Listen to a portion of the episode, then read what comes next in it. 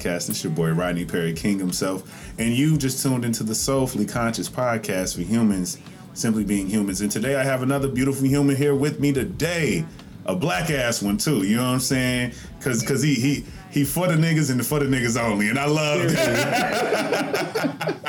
and uh, I have here with me educator, um, shit, activist, podcaster. Honestly, um, becoming somewhat of a maiden and a maven of sorts in this social media game in terms of of, of marketing, and not, not only marketing but also uh, just creating great content, informative content, and t- entertaining content all in one. He's edutainment personified. Surely, go follow him.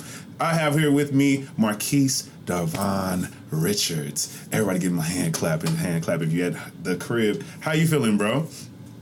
I'm feeling good. I'm feeling good. I had time to decompress today, like because it was definitely a, a long teacher day. Okay, these kids are feeling it. um, but I'm chilling. I was enjoying watching some of the Met Gala looks before hopping on here. So that's just I love seeing fashion and art like that. So I'm I'm in my bag. I'm good. I love that. I love that. How you doing? I'm doing great, bro. I needed uh, I needed a drink. Um, it's been a great, productive. It's been a productive few days. Honestly, I've, I've been shooting a lot of stuff. My uh, my best friend is in town who um, who has been helping me with a lot of it. So I've been feeling really good just in terms of just being in a very creative space. Um, I've been recording just pods, and I'm also uh, celebrating my um, the six year uh, six year anniversary of my podcast on yesterday.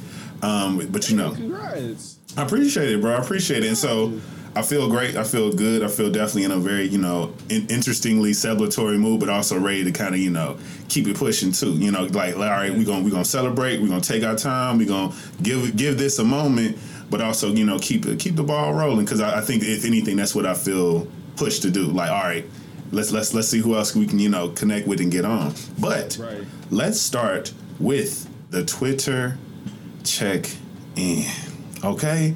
So today's Twitter check in is honestly, I want to talk about this young VMA situation. Now, award shows have been really weird for the past, you know, honestly, for the past few years, not even just because of the pandemic. Honestly, they've been like a hit or miss. It feels like we might get one good, you know, one every year, but we're really not just gung ho about all of them anymore. Like I feel like there was a time where people actually used to be used to be something to actually go and watch and view and see, either for the performances or somebody that you wanted to win. But yesterday was so uh, it was somewhat monumentous in the standpoint from it being so much uh, so many things around it like them kind of seeming like they were about to shut out Normani which really didn't make sense because that's just a MTV type of artist like what music videos that's literally if any if you don't even know Normani you know pre um from from her you know Fifth Harmony days Yeah. being in the fifths of harmonies the whole introduction to her should have been by way of a music video more than likely with motivation or something else. Yep. Either way, it didn't make sense. We had the introduction of, you know, the kind of solo, somewhat debut of, I wouldn't even say the solo performance because she has performed alone before, but feeling like a coming out, a coming of age almost of Chloe Bailey. And then just so many cool things happening, you know. But tell me, tell me, what were some of your favorite things that you've seen from last night's uh, VMAs? Uh, yeah, top tier. Normani easily had the best performance of the night with that Janet tribute. By the end of it, and you said, "I can't, you can't tell me nothing." I was Normani was the performance I was waiting on because to me, I tweeted about it. I said Normani is definitely in the house of Janet, Ciara, all of them like together. So Hell yeah. I was like, yeah, there's a certain kind of. I still love a dancer at the end of the day, and like there are just moves that Normani is able to execute as an entertainer and know how to like arrange her stuff. Like the live inf- ins- instrumentation of Wild Side was fire. Um, yeah, that was huge for me. And then Chloe just I was I was so happy to see her just step out on her own. I feel like I could see that she was a little nervous because it wasn't like the cleanest performance I've ever seen from her. But the theatrics, the Yeah, drama, that's the true. story, the vocals, the dancing, like it was all there. So I said, I see what she's doing and I see who she's going to be. So Yeah. yeah, Yeah, I, I think um, for me, I, I, I enjoy I enjoy the way that they've been handling Chloe and Halle.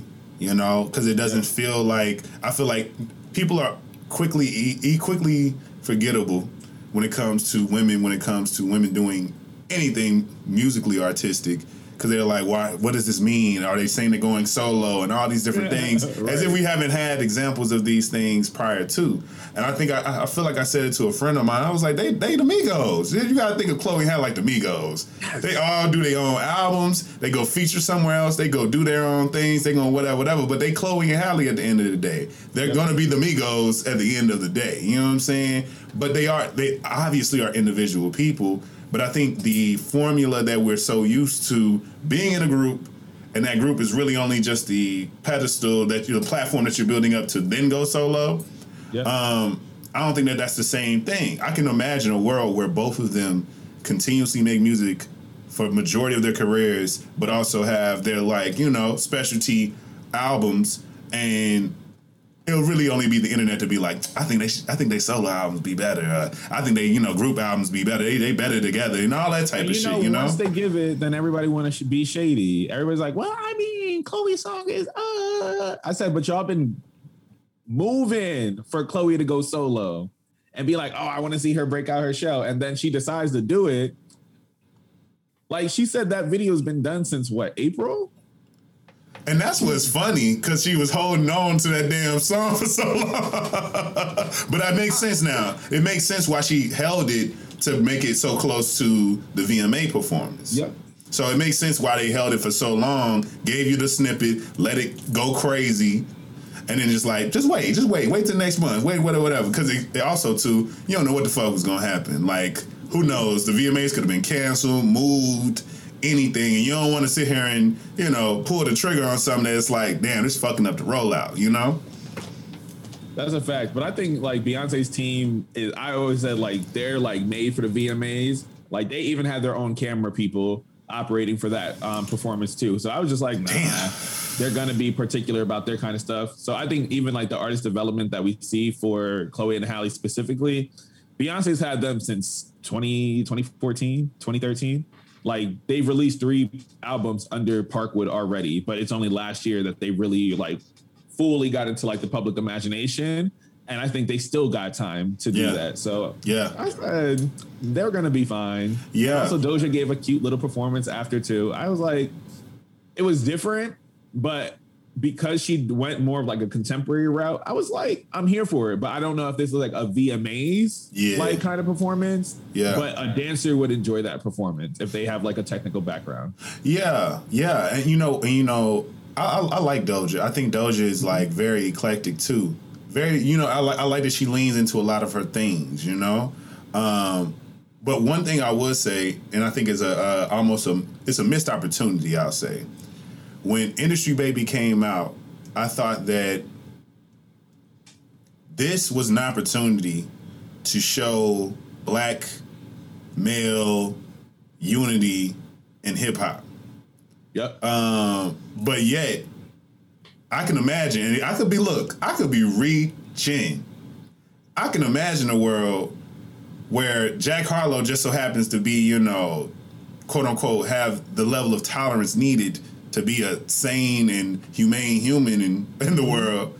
To see this as, oh, this is a great song. Mm-hmm. You're a great artist. I've been a fan. Glad to come on. Glad to give you however many verses you need me to give you yep.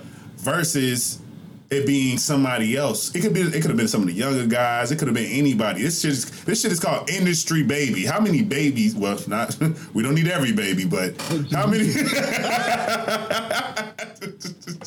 we don't need all the babies to try to be on the industry baby song. There you go. This might not be the best look, best timing, but I'm just saying, like, it's just funny to me that no one that this is. It just feels like a missed opportunity to Yep. not align yourself because everyone every if, if let let Lil Nas X not have been an openly gay man, and he has the top charting song. He's already been on Billboard. He's all already won multiple uh, Grammys. All these di- different things.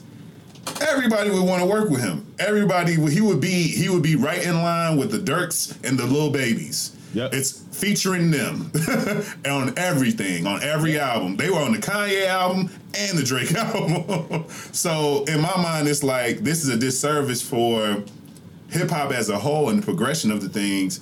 If you allow for, you know, kudos, to Jack, but it's like, damn, not y'all letting the white man be a quote unquote better ally than us. You know, um, or just quote, not even better ally, just being a brother, just being human. Just Fuck you know, like this ain't Yeah. even the allyship ain't even one of those things because the bridge is already one that's connected. But we trying our Right. best to burn the fuck out of it. You know, I don't know. I just I don't want to get on my soapbox about that, but I felt that way literally since that song came out. Nah, I agree. And the fact of the matter is, Lil Nas X is doing so much for black people at the end of the day. Like the fact of the matter is, yeah, he took a prison theme that he took along with that, like Montero State Prison.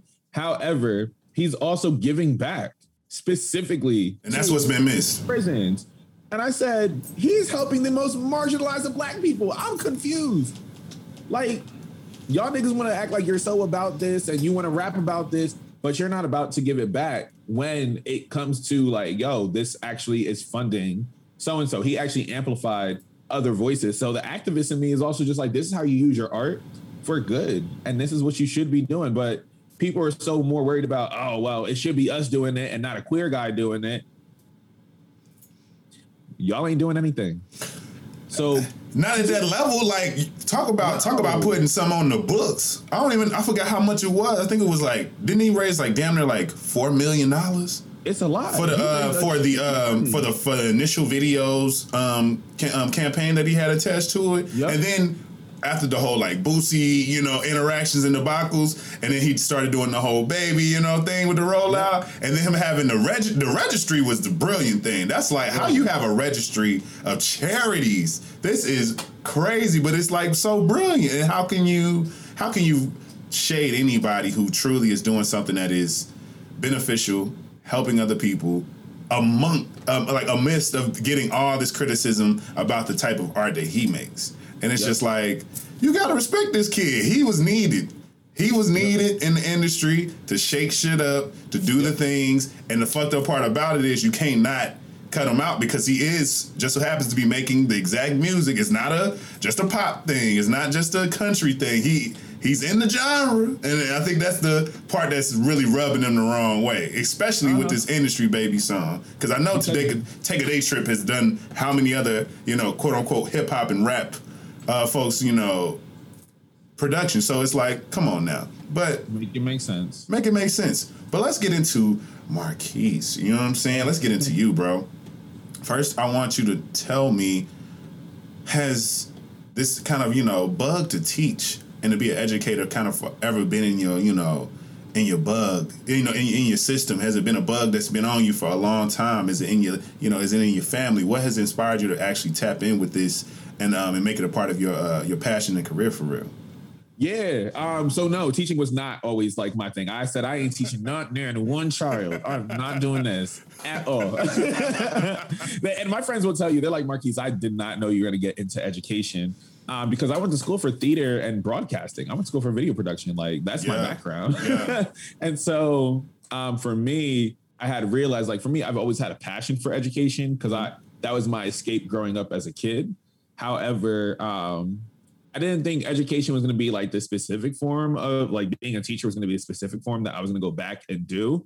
Um, but even then, like even in college, like as a theater major, we were I was considered like a dramaturg. So this way, I would focus on the academic theater and I would kind of teach people about the world of the play, why we made these decisions. And I was like, yo, this is a dope interactive way to teach and a dope interactive way to learn about the world and practice empathy and do all of these things. And I loved doing that so much. Um, so I was like miserable first thing out of work, out of out of college, and I was like, I was a full time social media and content consultant, hated it. I said, and that's where most of my internship experience was at. I was telling you, I said this trash. So, um, I ended up just quitting on the fly. And my best friend and roommate now, she was just like, "Hey, Marquise, like." This is all about like social justice oriented, and I think like activism and the stuff you talk about, like restorative and transformative justice.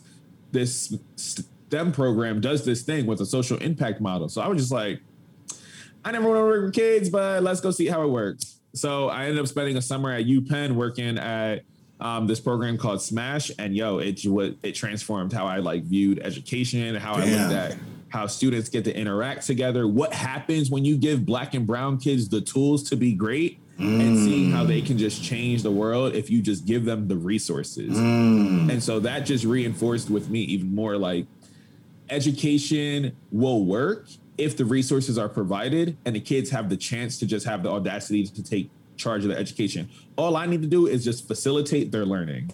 I don't need to teach at them, but they get to learn all of this on the fly and not have to worry about a test, not have to worry about this. They get to come into a space that gets to inspire curiosity. And I've always been curious about the world.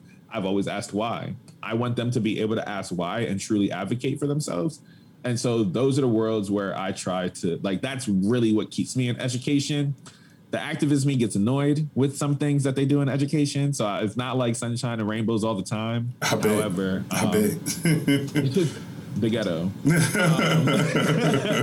but yeah, I think that's how like that spark of education went. I've always appreciated education because it was my safe space. I realized I had a really good way to engage classrooms and large groups of kids and they got to see somebody who looked like them in a space that they normally didn't all the time. So I was yeah. just like, I'm this is my purpose. Like I don't care about the task and all that other stuff. Like my purpose is being able to inspire curiosity. Damn, and you know what? That that theater background in terms of just being able to work a crowd and be comfortable in amongst you know however many people, because it could be shit ten people in a theater and they still expect a great show. It could be a, a thousand. They still expect a great show. So expect to get what they came for. And I think, you know, even if, you know, kids of various ages might not like school or go to school that motivated, uh, they don't know that they're getting something until they get it sometimes. Um, and, but it, but I think to me it feels like you get to that particular age where you start to then start judging you know, all the things you've learned because then they start mattering more because you want to go to college or you want to go do something. And now it's like, hold on, hey, back in eighth grade, I don't remember like I'm kind of like I didn't know y'all was learning that. Now I got to go catch up and do this. So now you can, but now it's like second semester senior year, you know, and now you care about how your education was. Personally, for my school, my school um, when I was in, I went to school in Tennessee, and it was during a time where.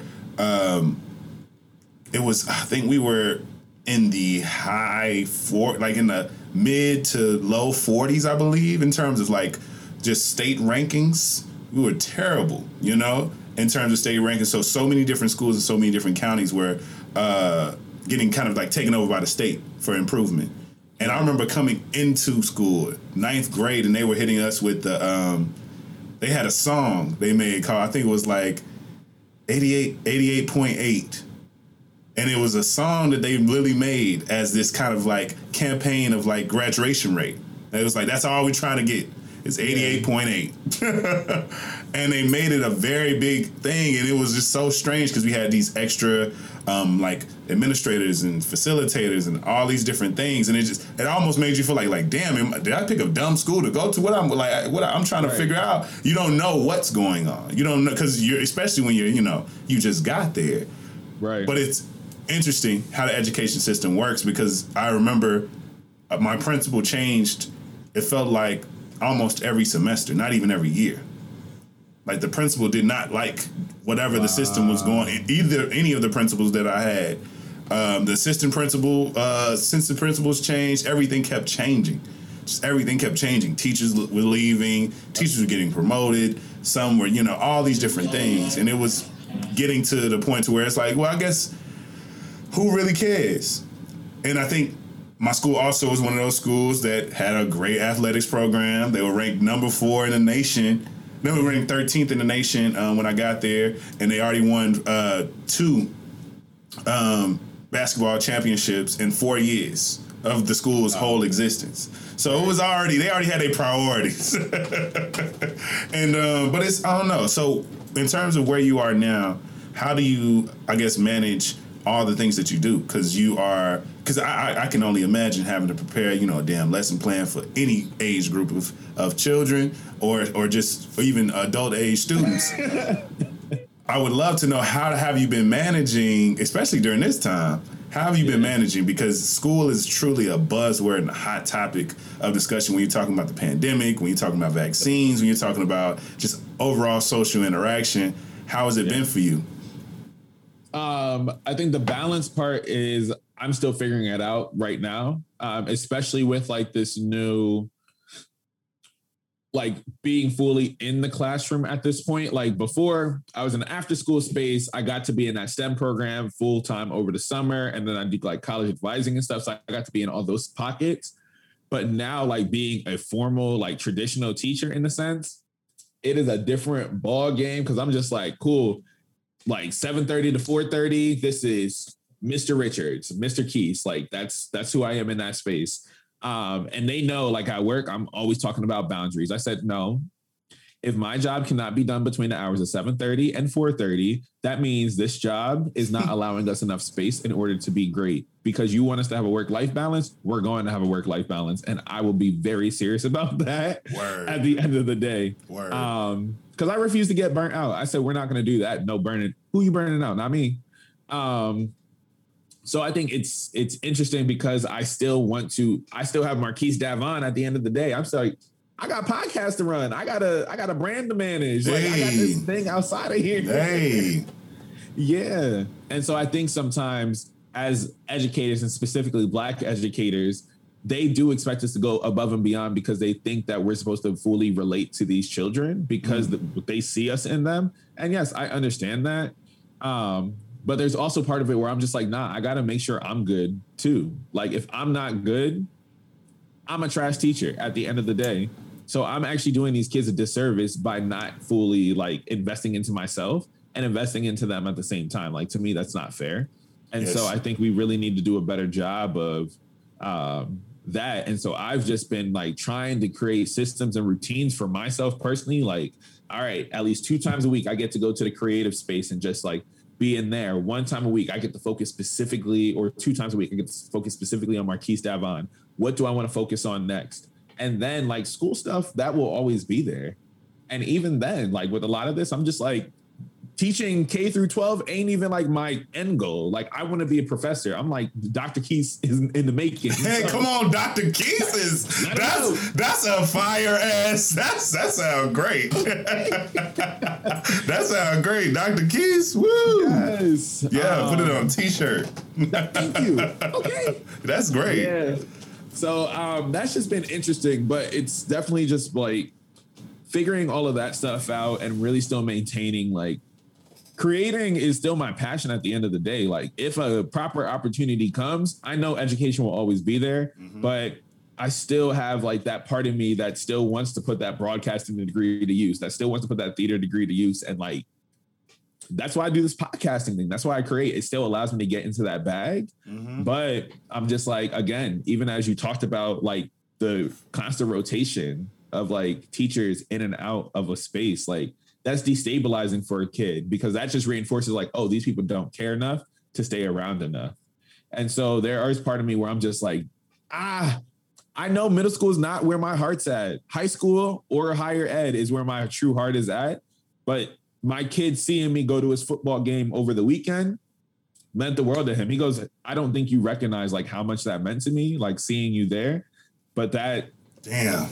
that's to me, and to me, I'm just like, ah, I want to see these kids till they get to high school. Yeah, So exactly. then after way, I, I cycle through my kids that they got to see and their development and be like, yeah, I went to Mr. Keese's room. I went through his classroom and they can see the caliber of student that I had and the challenge and like to push them academically where they need to be at. So, um, yeah, that's, that's, it's a weird balance, yeah. um, balancing act between like figuring out this brand and knowing like I have to hire help at that point Yeah. um, and then also doing like a legitimate full time job, and sometimes after hours if parents um, or students may need something potentially. I fuck with that, bro. I, I'm glad. I'm glad that you've found a way to um, continuously support the sense of balance within your life, but also to to uh, recognize why that balance is needed for the job that you do, because. Yeah, plenty of teachers you can tell they having a bad day. You know what I'm saying? You you can tell y'all have you are not you do not want to be here. You know what I'm saying? And we don't want to be here either. But and I might recognize that I might be the sensible student child in the room. Um, Children but will tell you like it is. yeah, but you know what I'm saying. DeMarco is on your ass. He, he see an opening. You've been on him every day. It's like, oh no, I'm ready to work now. Hey, hey. You know they gonna be they gonna be on your ass. But I feel like I, they will work you. they will, they will. But I do, you know, teach the children, man. Teach, Yeah. t- take care of the damn children. They are the future. and I think people don't, people be sleeping on shit like that because, and then they wonder why we still have the same issues from hundred years ago and all these different things. Um, it's weird. It's strange. It's so strange. But I want us to pivot to, because being that you know, you did mention um, just higher education, and I believe that you know, you know, when we talk about you know just HBCUs, and I'm loving, you know, what's happening with, you know, with Coach Prime right now. Um, when you know where he's truly bringing a light and shining a even better light on, you know, just the athletic programs and just the culture even of HBCUs and what they bring and how prestigious and how long lasting it's been. Um, and it's worth the is worthy and worth having those, you know, having that glossiness and being shown on the on the um, small screen and even the big screen in some way, shape, or form. Yep.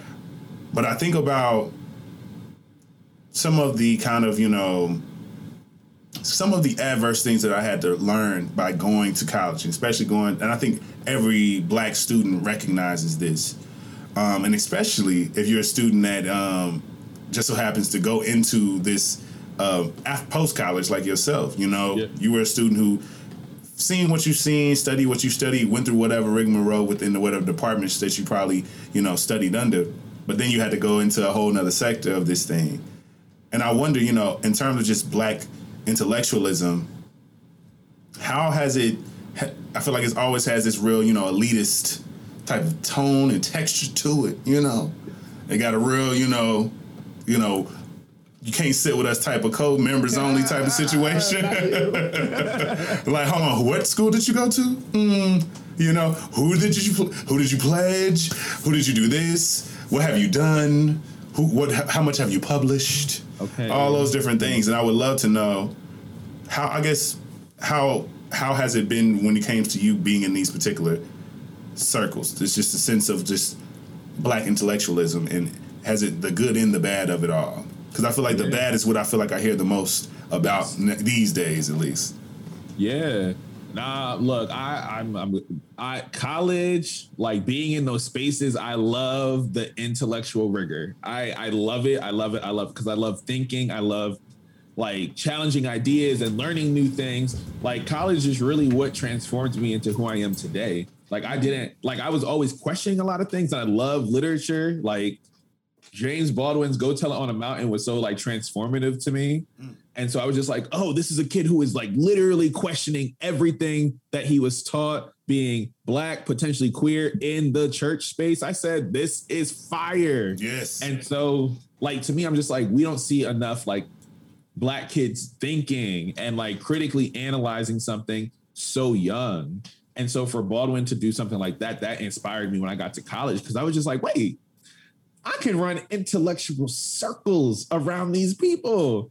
And just being able to also learn as I got to still run these circles was so exciting and also humbling at the same time because I said, oh, I got more to learn. Like I'm still, you know, you get into those spaces and you're just like, yo, you start radicalizing a little bit, you start thinking a little bit, you start just like, but I think um, like that's my personal journey. I love that kind of stuff.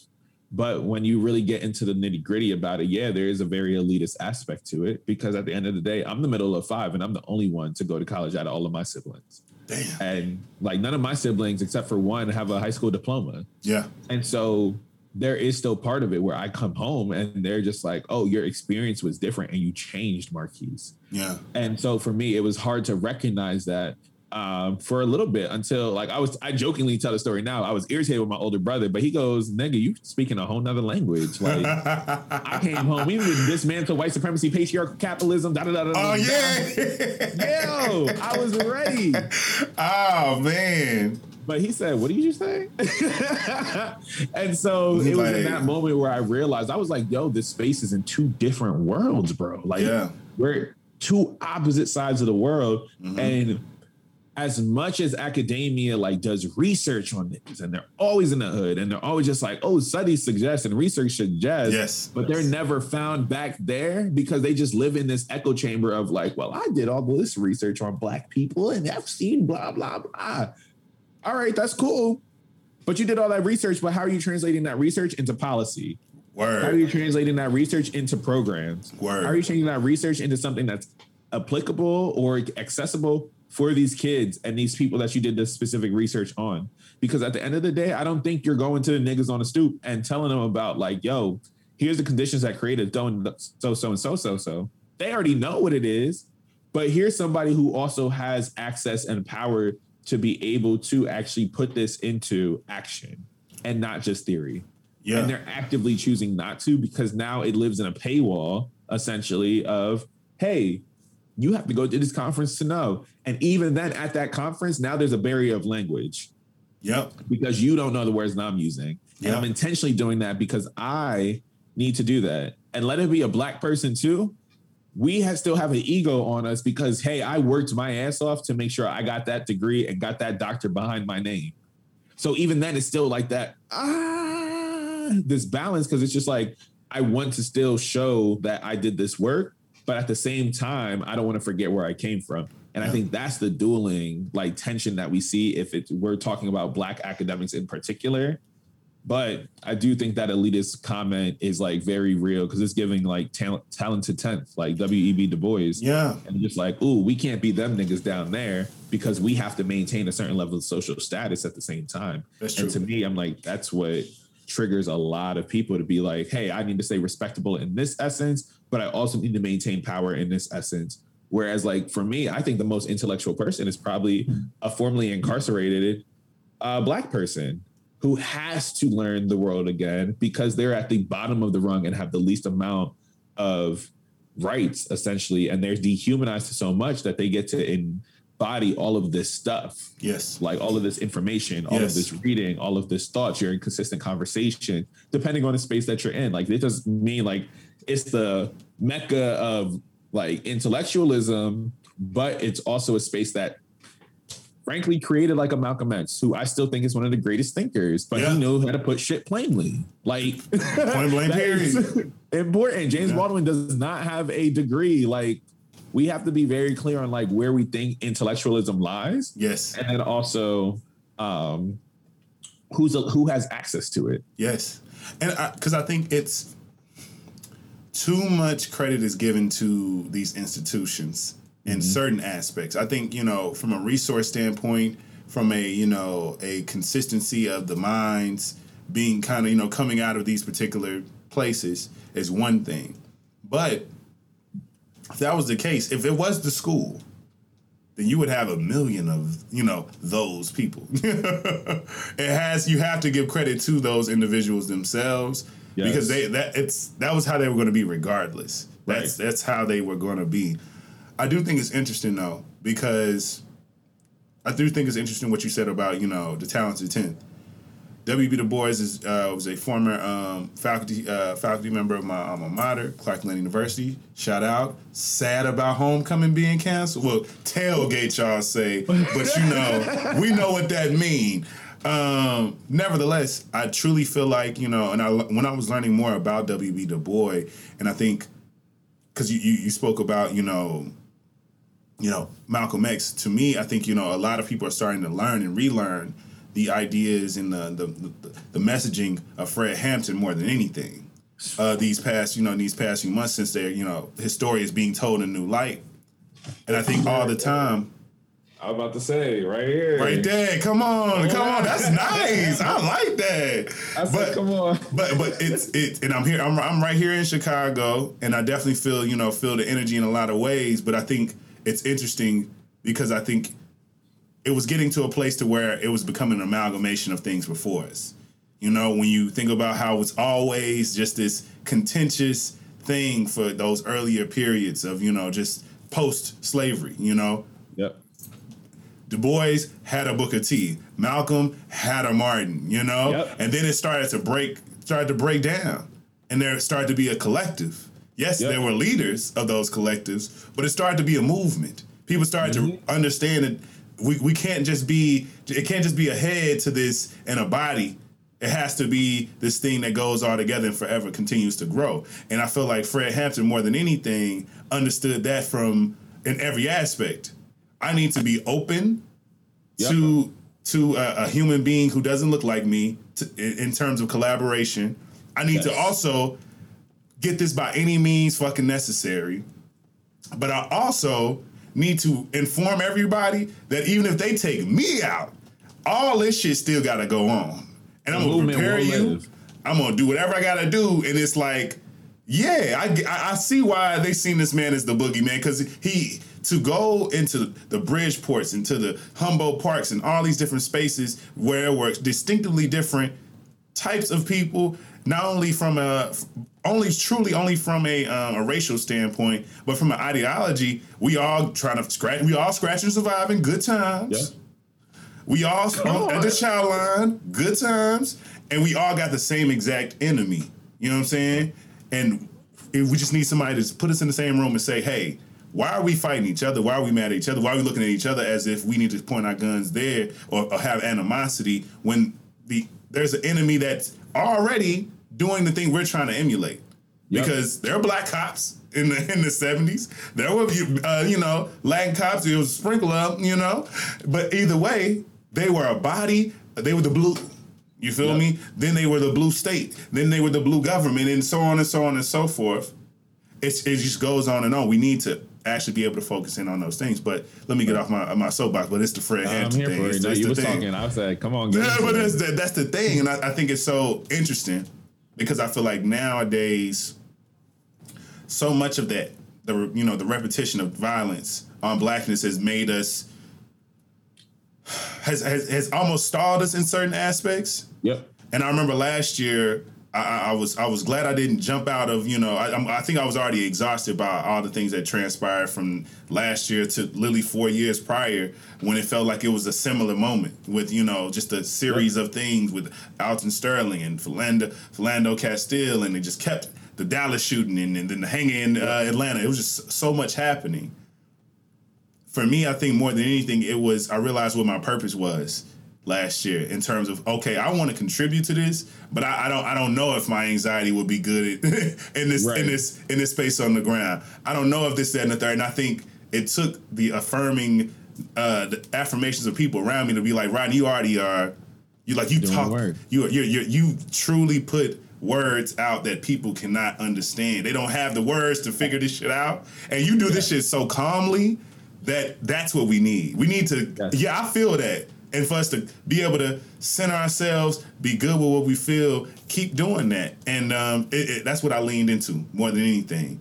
And I think, that's a beautiful thing. I think more of us need to be able to lean in that space. I always tell people, like, I always remember this story about there was this lady at in Ferguson when all the protests were going on, and as people had to like eat fast food and all this stuff, she was cooking home cooked meals and said, "Hey, you can stop by here if you want to eat something hot and warm and homemade for something." But like, she was too old to be able to march like that Yep. but she still wanted to help. And I was like, if this is what it looks like, I think people forget there is still activism in art. There's still activism in uh, people being able to speak on these issues. Yes. People who know on the ground are able to speak from these issues. I think that's also like the fun part about podcasting. Hell Like, yeah. we we don't have rules. Sorry, I don't necessarily care to fully be in media all the time because I don't want to follow FCC policy. I said they get censored. We don't. So we can- like it's still like newer, but we're able to still have a responsible platform. Like that's why I made this American Negro and Rational Anger to bridge academia and the hood. Like let's be able to take this inaccessible information and make it accessible for the masses. And I get to take the scholarly research and boom. But it's last year when people start to really realize, hey, oh, Rod's been talking on this for the last six years. Keith was been talking on this stuff. And so now they're able to even backtrack some of the stuff that you were talking about. Hell yeah. Because now they're just using you as a tool of education. Yes. They're using you as a tool to engage in conversation and know what is going on and contextualize it with things that they may not have known before. Yep. And now they're just like, I've heard this before, but I don't know where. And they're like, oh, it was you. That's Thank it. you. That's it. And that's it. Like that's the that's a beautiful power that I didn't even recognize until last year when they took even the Dear Reading podcast and amplified it and said, yo, we need y'all to be talking on this stuff and we need to hear about it. And it was hard because we were just like, we wanted to keep a social responsibility. But at the same time, we said, yo, we're not processing our own traumas at the same time. So Mhm. we it's just like, ah, I need to build out this. Shit was heavy, bro, and I, I I was not feeling a lot of things, and try my and I, I still to this day haven't seen any videos because it was just so heavy for me, and I just didn't. And, I, and I'm, you know, I felt like you know, I I was already feeling kind of. I think just like so many of us, we're already feeling a very long sense of loneliness and just. De- just deep feelings about just what was going on in the pandemic and just how we had to socialize yep. and then you have this happen in the height of it all and um i think what i didn't like the most and i think it was almost this cultural reset of sorts which i've said before and that was it feeling like so many people i knew saying well i don't know if i want to have kids i don't know if i want to do this. I don't know if i want to do that. And i was like no this is exactly what they want. They want us to not want to live like dead ass.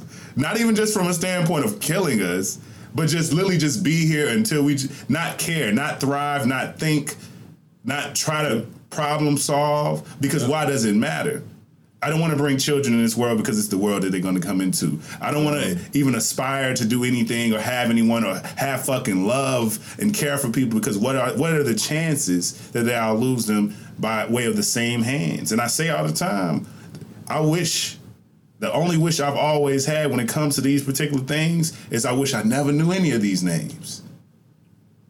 And the only way I knew them is I knew them because I met them. I don't want to know. I don't want to know. I want to. I want. I want all these people to just be able to walk around and be themselves and kiss the children, buy their cigarettes, sell the cigarettes. I don't care. you feel me? Um, but I, I, but you know, but we can pivot to something that I think is interesting, but somewhat very much in line with this Yeah. and that is currently because you're in the education space one of the probably the one of the first things that you would you know teach if you are an educator of you know maybe language arts or possibly social studies whatever that is you talk about fact and opinion. And it feels like more and more and more for the especially for the past feel like five years almost that fact has started becoming opinion. And i believe it's extremely harmful for niggas more than anything Yeah. for us buying into it and perpetuating it, but also it being told to us or pre- being presented to us as something that we should possibly consider. But tell me, mm-hmm. how has it been for you being in the, the realm of truly research, knowing your shit, and also pontificating on the things that you can pontificate on because you know it? Tell me how it's been for you in terms of this whole new trend of this anti-intellectual movement. I was just talking about this John earlier regarding Miss Minaj. Like she was getting on my nerves. um, no, because we're rejecting subject matter expertise as well, and I think that's the hard part. Like that, I have to still go back and forth with. Is still just like no, like I can talk my shit when it comes to theater. I can talk my shit when it comes to critical thinking. I can do these things because I've practiced these things and we don't respect that practice as much anymore. And so I think right now, this because I'm like the ghost of Trump is going to mess us up for the next couple of years, for uh, decades, to be completely honest. Because at the end of the day, what he did with this presidency was force people to question everything in a mm. way that's not necessarily healthy. I'm a proponent of questioning a lot, but now you're also creating an unhealthy skepticism for a lot of people. And so I'm just like, the fact that we are going away from science is really struggling. The fact that people are now attacking this critical race theory, which does not happen in K through 12. Like, let's be very clear about that. Like, that happens in higher ed, is where we get into like all those theories and stuff. And so when we really get into this full conversation around like fact turning into opinion, it's starting to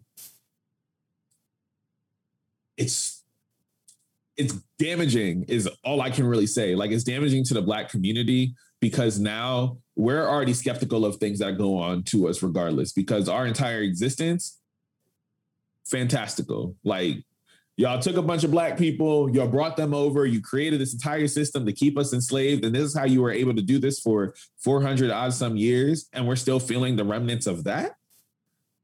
You they couldn't have been that maniacal to think of something like this. They couldn't have. But Couldn't they did. have. Couldn't have.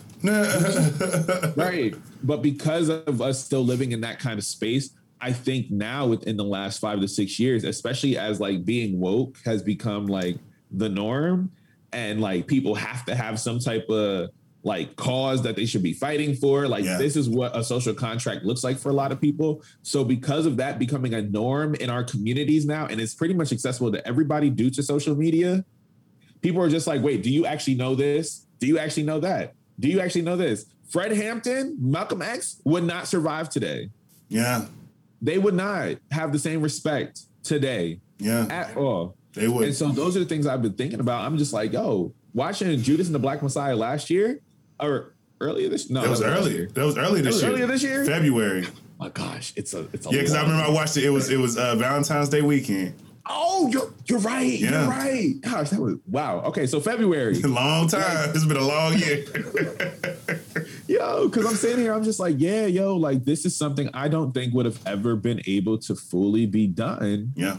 if um, this was in a 21st century, because now we have to look at is this person the most like ethical person? Is this person morally sound? Is this person this? Is this person that? So at the end of the day, I don't think they would have existed in the realm of social media, but I think like I said, as social media made everything so much more accessible between celebrity, having a platform, people that are deemed of having platforms, and the fact that you don't necessarily need to be an expert to talk on a lot of these subjects, now also cause the skepticism because social media has played into subject matter expertise. And people right now specifically are rejecting, like, yeah, you're saying all this stuff, but how's this work? Yeah, we mm-hmm. love Malcolm X and we do this, but an abolition? You mean defund the police? You mean abolish the police? How do these things work? That's too late. Hold on. Hold on. Slow down now. He was Okay. like, y'all just want to stop shooting y'all. Y'all ain't say I'm about to, got to give up my pension. Yes. but I think for me as an educator, I get frustrated because I want kids to be able to critically think, and I wish that people around them would also do this. Yeah. But there's so much between like this idea of free thinking, which can exist, Surely. but critical thinking, which it shouldn't be divorced of. These things should go together. yeah. Yeah. but we're not doing that. Yeah. And so I think with like the the Kanyes of the world, the Trumps of the world, the the people who don't think that we should all be following this thing. I don't again, I don't think black people should be a monolith. However, we should be monolithic in our liberation. and I don't care. Like That's I'm sorry. That's, that's it. That's that's the that's the tweet because that's the tweet. I've said it too. I've said almost the same, damn near the exact same thing as like we are not responsible solely for our freedom and our liberation. We're just responsible to make sure the shit happens.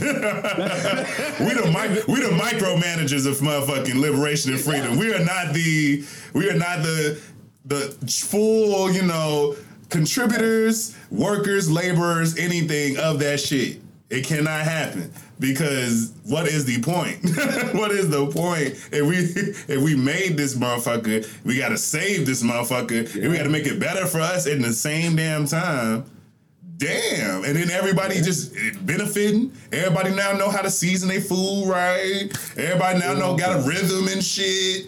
Everybody know how to you know make a good song, tap their toes. You know, do all just get all our magic, and now they just now the world just peaceful and shit. Everything's good, and then what? We're still we're exhausted. We can't even enjoy it. Yep. Oof. And that's the thing, because I'm just like I worry about these kids sometimes. Because even then, I watch kids, and it's so hard for them to even have to think critically in some Mm. ways, because that's not a skill that they've built yet. Hell yeah. It's not a skill that I don't know I, I I want to in like keep that in my room specifically. I want my kids to know how to critically think. Yeah. However, I don't think education provides kids to critically think. Education requires kids to become workers. Yep. It doesn't make them thinkers. And so that's also a lot of my issue a lot of the time is like, yo, how are we actually like not replicating the humans that we see right now? Yeah. But how does social media contribute to that? Because now that is definitely a part of our everyday lives. There are some kids who can't talk without doing a TikTok dance. Yeah. Like they legitimately cannot do anything without doing something like that.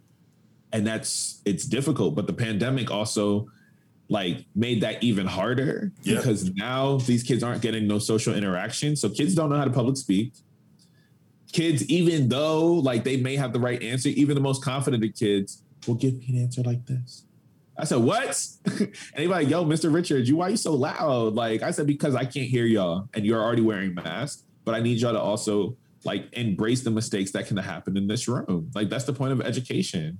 And so if you're not doing that, then I think we're failing as educators to keep it a bean. So Yeah. these are If you knew everything, things- you wouldn't be here. if you knew everything, we, you would be already. Your family be good. Everybody be good. If you ain't know nothing, you know what I'm saying? Come on, PJ, get it Yeah. together. yeah, man. That thanks That's for real. that question though. That really made me like have to think even harder because that really just that's something I worry about so much is like critical thought and like how early on do we teach that skill and do they have the ability to connect this thing, this thing, and this thing and know that it all is connected to like this one larger idea. So Hell yeah. Hell yeah. I, I mean, I think about, you know, and I think I've became a cynic, a very cynical person over the years just because of the world. But I think I, I just, I, I always, even with my nieces and nephew, I like to always, you know, my mom can be, you know, the somewhat half disciplinary. My sister, mm-hmm. who is their mother, can be the, you know, disciplinary, give the strong hand. But me being uncle, I'm in a real special, I'm in a real special island, you know? I'm gonna always be light. I'ma always be light. I'm never gonna do too much. I don't gotta discipline you at all. You got two parents and a grandma who just feels like she should. I'm gonna always come through with the, you know, how you feeling? You know what I'm saying? You can tell you why you did what you did wrong, and this is how you need to play it. You feel me? I'm gonna come through with the with the woo wop because I need you to understand this. I don't need to just need to be this kind of you know blind discipline. You need to understand how to be this, how to how to not make this happen. Because I know you want to just keep playing, right? You mad because now your whole system fucked up. Your whole day is is terrible now because now you gotta do you got it. Ain't no just they've been giving you all this pass on your chores, been letting you take your time with that. Now you did something you weren't supposed to do. Now look at you. Here he is, whole Yep. day ruined in the middle of the summer. Yep. It is what it is. But think about it. Like if you don't if you don't ever tell someone to just think, just think about what's going to happen if you do this. I get it. And that's The that's sensation. I. Yeah. Like SEL, it's called social emotional learning, but it's essentially teaching emotional intelligence. It I teaches love the kids to recognize their own trauma. How does race and gender play into your own trauma? And how do you recognize, like, oh, I'm getting mad right now. And when I get mad, I need to either walk around, I need to hold something, Yeah. I need to put my head down. Yeah. And you can recognize like how these things manifest in your body. I I do a mind, we call it a mindful minute every single day. Like, Yeah. let's do box breathing today. yeah. Let's stretch today. Every 30 minutes, let's do a quick stretch break. Like, just so you get a sense of movement because of COVID guidelines, kids can't move. Kids cannot move. Mm. Like, they have to be stuck in this parameter of a box for damn near seven hours, eight hours of their day. Like, that's impossible when you got to stay on your couch Yeah. and do school, when you got to be in your bed and do school, and now you want me to sit in this hard, uncomfortable seat for seven hours? I Yeah. have to ask to use the bathroom? and, ten- and tendencies for school break quickly. I don't know if you remember them um, that summer before college, but my black ass, probably like a lot of other people, thought they could cut, they could schedule their classes mm-hmm. early in college. I'm like, I was going to school. I had to get to school by seven fifteen. I was waking up early. I signed myself up for the eight o'clock class in college, and it whooped my ass. All it took was all it took was just a summer of literally just not keeping my mind in the space of I got to keep this habit up. I got to keep waking up at this time because football and all these different things kept that going. Because I still had to wake up early to go to football practice in the summer. I still had to wake up early to do activities. But once it was once it was free, graduation and all, them few weeks cleaned me up, reset my whole circadian rhythm, and I was Come gone. You feel me? I was big big sleepy at 8 a.m. But but be mindful of that. And if it's anybody who's, you know, mad young, listen to this, be mindful of that. Do not get them early morning classes if there are other options. You feel me? Oh, use Oh, no, I use that to your see, advantage. That's where I, I I was an early morning person. I'm not a morning person unless I'm by myself. Yeah. I said my 8:45 straight through to 12:20, couldn't tell me nothing. I said I am done for my day. I did my like um, study, um, work study, and then I took my ass right back. I love it. And I, I was jealous of folks like y'all because I'm like, damn, I want to go to lunch. Shit, I want to go to lunch. But it's like I gotta I gotta just catch a little quick little situation because I got a class at one o'clock. remember but yeah, but but more than anything, um, I, I really appreciate your perspective just because I feel like, you know, it is powerful. Um, and it- it's, un, I guess it's somewhat unfortunate that it is a powerful statement for a black man to be present in this space that is, um, that is also that is a nurturing space, you know. And I think it's it's something that more black men should definitely put themselves into. Quiet is kept. Literally, just this just in yesterday. Uh, I, I was considering like applying because I have so much free time now, and I'm prioritizing my business and all these different things. But I'm realizing, you know, where my bandwidth really is. Uh, but I was like, what if I was like, I wonder how easy it is to be a sub, you know? And because I'm just like, I wonder if I can, you know, I was like, You play that cool uncle role. You come in, these kids will try you because they're like, you're not familiar. You oh, I don't know it, I know it, I know it. You will be tried. I- All I remember is motherfucker having that TV as a as a good, you know, roll out a TV.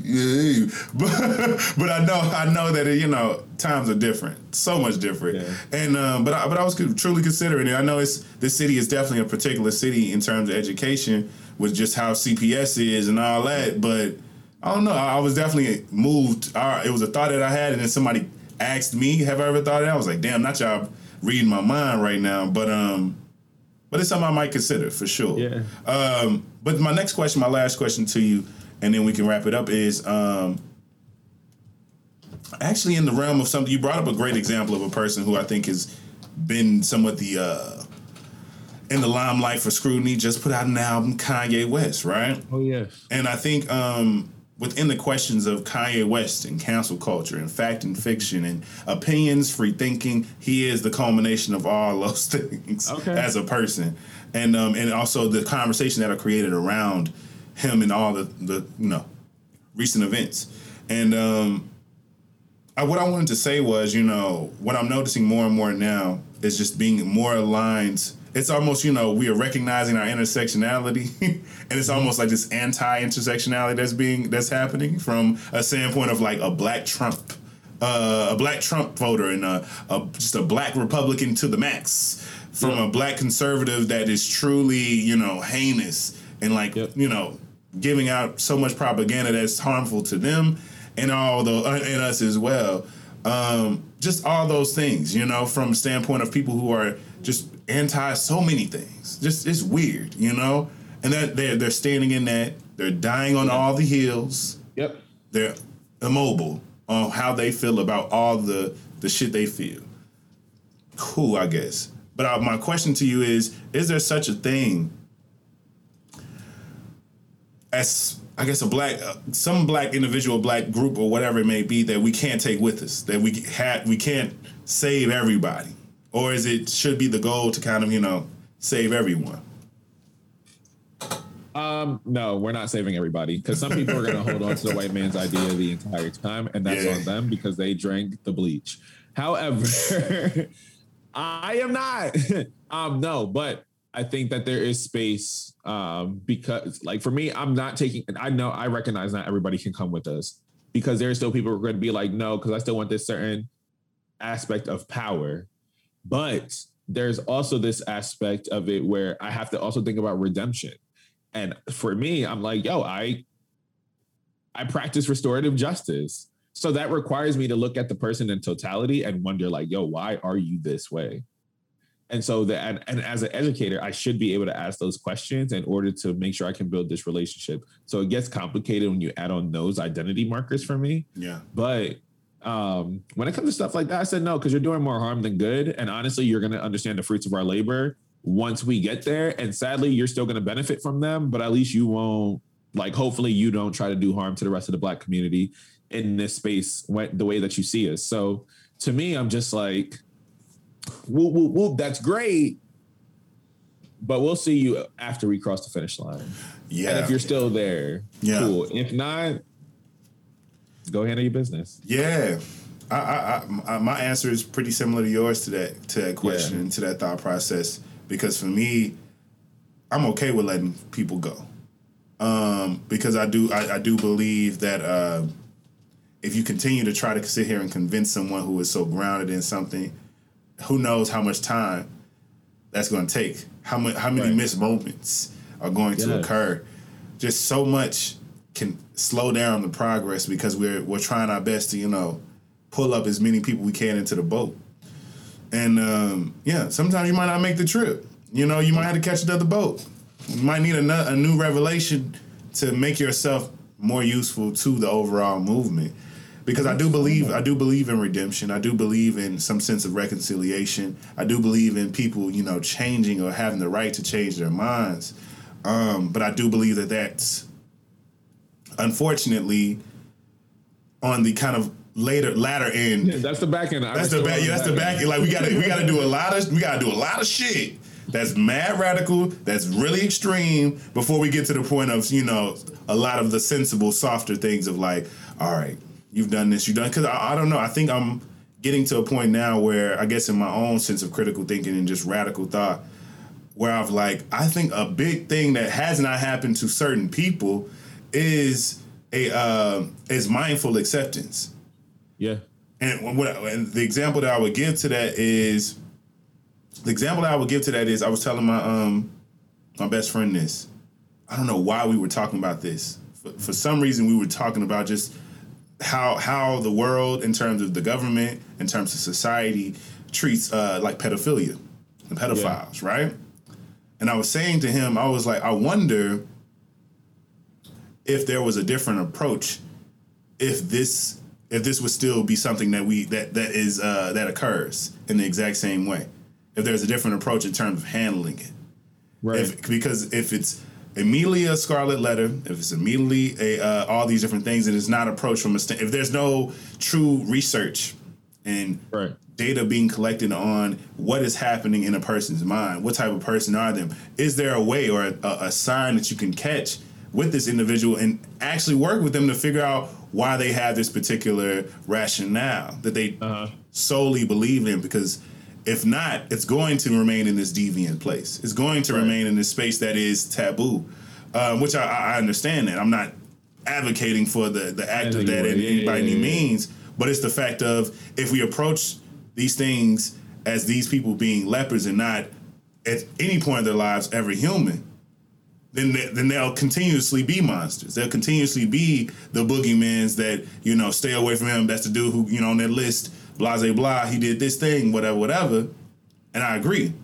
There should be some sense of punishment and some understanding, but I do believe that reconciliation is something that's extremely um, going to be hard for people.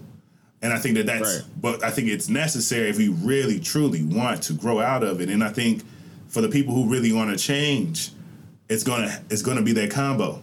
It's it's gonna be Yeah. the I want you to change, and it's like okay, I accept that. I want to change my damn self. I do think I can admit to my wrongs, but the the in between phase of that now is you be having the grace for me to figure out what the hell the new me is, to figure out Yeah. how I can truly convince you that I am a changed person and I'm not just telling you to let your guard down. Yeah, I, yeah, I'm good now. You know Yeah. it's truly doing the work because that work has to happen alongside other people who are supporting or, or being in a space of support. And I think that's the hardest thing to do because it's like, how the hell would you support a person who you feel like has done something so heinous? Uh, But I believe it's it, there's a, way, a pathway, and especially specifically Yeah. within our own communities. I think that's why I'm that's that's how I'm thinking about it. Like there are people Yeah. who have done very wrong things to other people within our community, and we personally have to find a way to reckon with those things and be and be if anything be better humans about it because ultimately we're only gonna if we quote unquote get free like we want to be, we're only gonna recreate the thing that we that was truly oppressing us in the first place. Yeah, no, I I hear that, and I think that's the difficult part, and that's the ugly part of the conversation because Hell now yeah. we're being community with people who did a heinous thing, and we're in community with them every day. Like, let's be very clear, we might not know it. That ass. Um, but I think it is also like this space of, like for me, I I always say like redemption cannot exist on social media.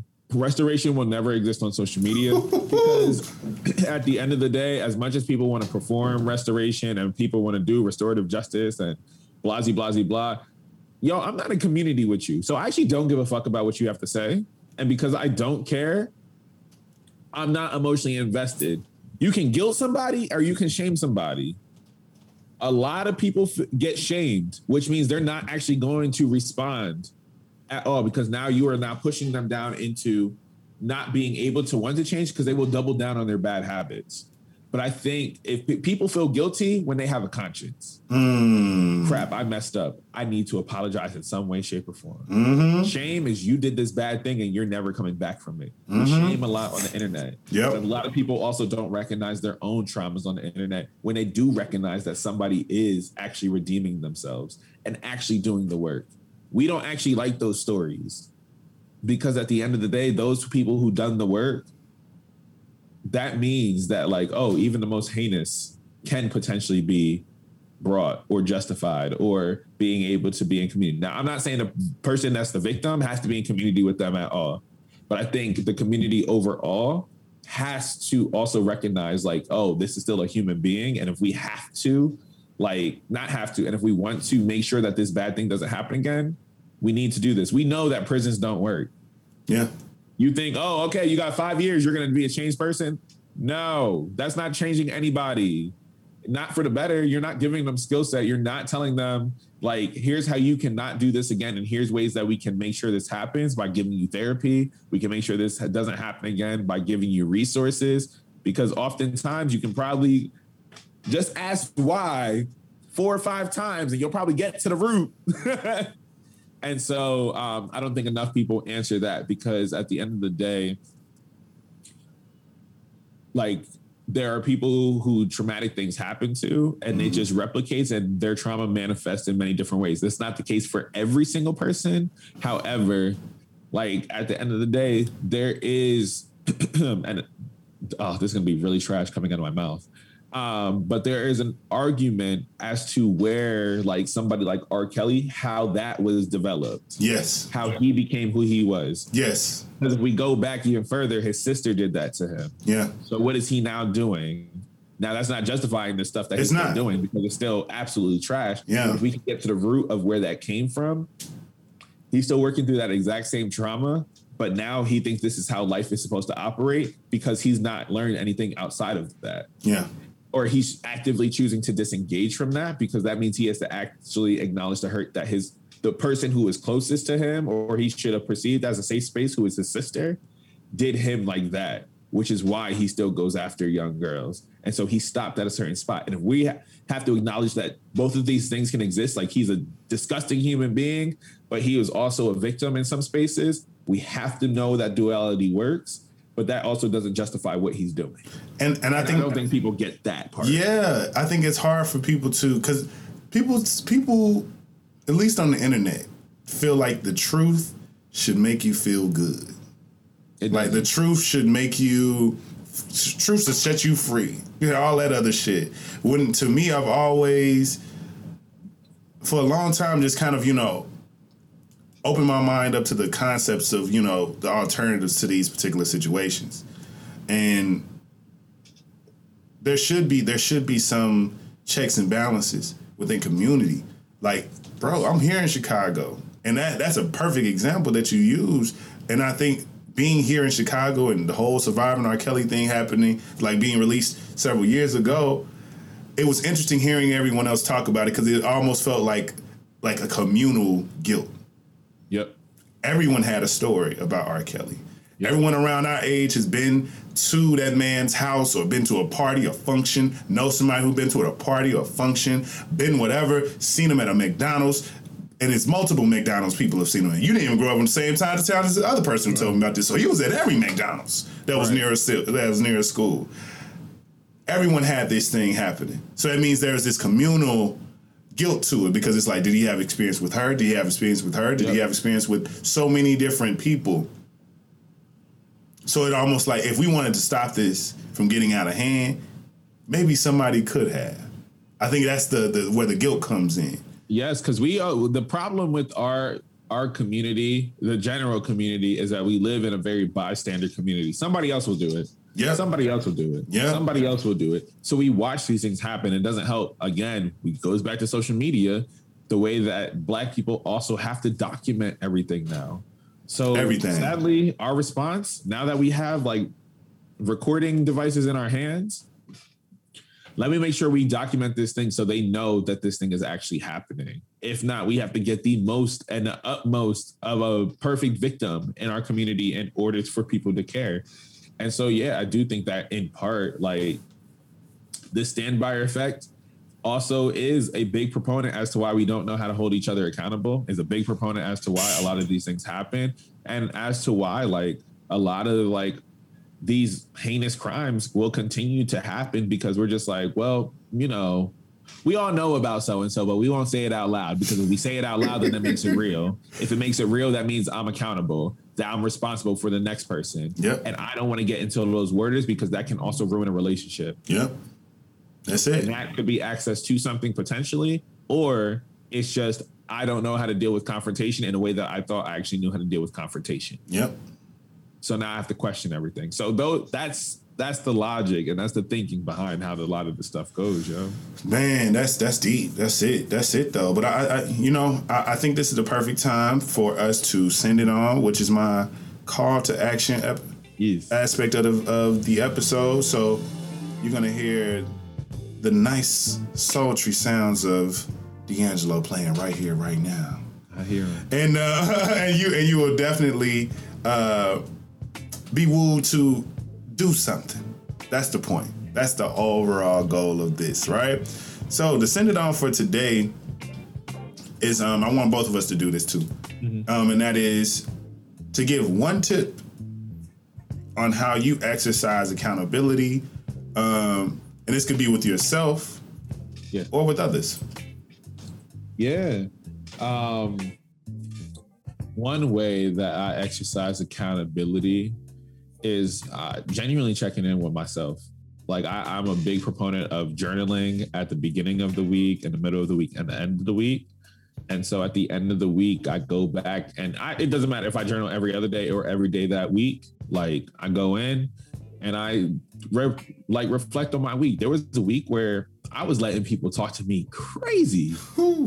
And I sat there and I said, nah, they dead violated my boundaries, not once, not twice, but three times. And I don't know why this was happening. So I had to go back and realize, like, oh, Keith, like, you was letting this happen because you was feeling so and so type of way. And you thought that's what you deserved right now. So you was like punishing yourself, but also making too many excuses for other people. So I had to like check myself and be accountable to myself in order to like practice accountability to others because I said, "Oh, y'all dead violating my boundaries, and I'm letting this happen." It's no longer uh, you're violating; I'm violating myself by letting you talk to me like this. Word. Um, so so yeah, so um, journaling and reflecting and just being honest in that journaling because some people will be lying to their journals. Okay. um, so yeah, um, that's how I stay accountable to myself, and I try to practice accountability. But Yeah. I'm always prepared to have like those really tough conversations at the end of the day because I'm just like I don't ever want to go to bed angry at somebody. Yeah. Um, I, I'm just like super superstitious like that. Like I'm just like nah. I, I at least have to remind you like I still love you. We will work through this, but I still love you because I I'm always worried like something might happen like the next day. Man. Whew. I think my tip, I appreciate that. I think that's good because I think journaling has has helped me, is is, is saved me in so many aspects as well too. Um, because I love to write, and so getting things out of my head helped me be able to make sense of things. So I, I feel like for so many reasons. Um, for me, to be quite honest, one thing that I think I've been doing the most to practice accountability is distinguishing negative self-talk to myself versus how much do I talk to myself poorly versus talking to myself with, you know, grace and support. Yeah. You know? And I think in this time of solitude is kind of, you know, uh, um, or just some sense of solitude, no matter where you are, um, I think that's where I recognize the most. It's like, damn, how often have I like told myself I couldn't do something or made an excuse about this thing or whatever it is, and I based it in something that I felt like I was, you know, didn't have. Versus how often have I lifted myself up, been like, hey, you need to celebrate. You need to go and, you know, treat yourself. You've done good, you've done this, you've done that, you've been working out, you've been shaving, you've been slimming down, you've been doing the things. Celebrate it, give yourself time. And um, I, I became more mindful of it, and I think I keep I keep getting reminders of that. To Yeah. like continue that practice of being aware of, oh, I need to be mindful of this because it's going to happen. We're human. We're going to deprecate. Self deprecation is a part of our human experience because we're going to see things and and and view it with our own lenses. But we are, if anything, our best uh, our best friends and not just our you know worst enemies as well. And I think that's what I've kind of come into a sense of accountability for myself. Is like it's okay if you didn't do this, if you didn't do that. It just keep doing work Right. if you need to apologize for something that you you know didn't do or couldn't do do so. Stand in that. And if it's something that is good and grand accept it. Do not block your do not block your compliments.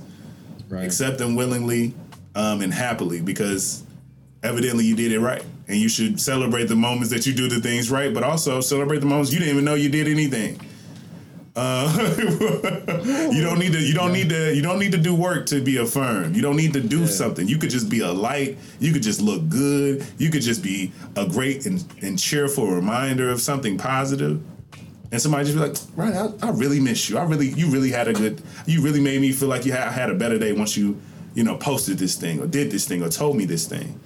Whatever that is, it's kind of what I've um, done more and more in terms of just accountability with myself in terms of growth and how I interact with other people, you know?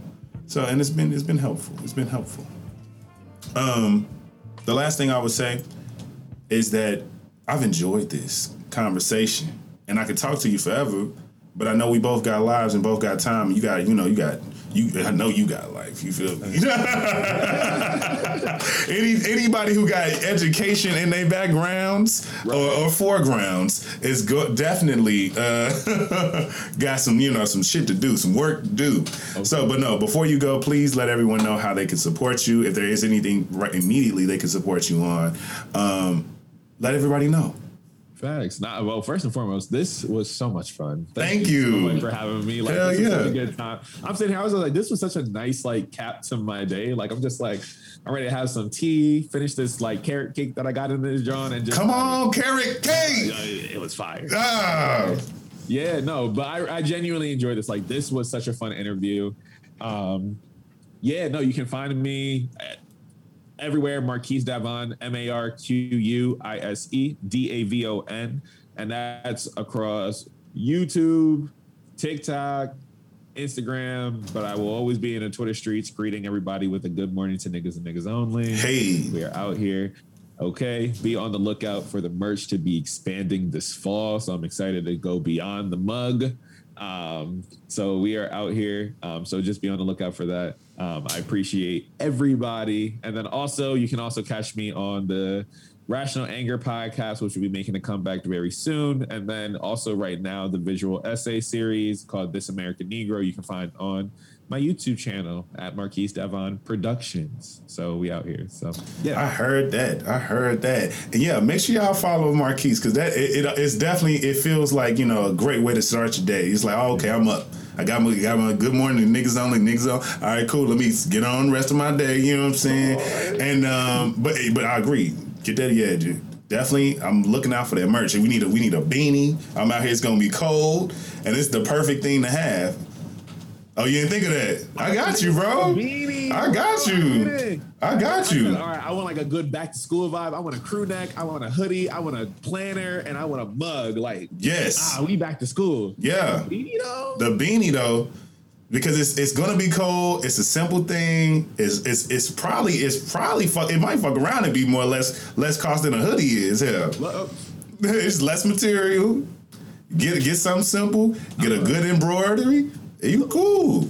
I'm just saying. Because I got an acronym for it with the end niggas only at the bottom. Mm-hmm. And that part, I said, let that be embroidered on the front. Yeah.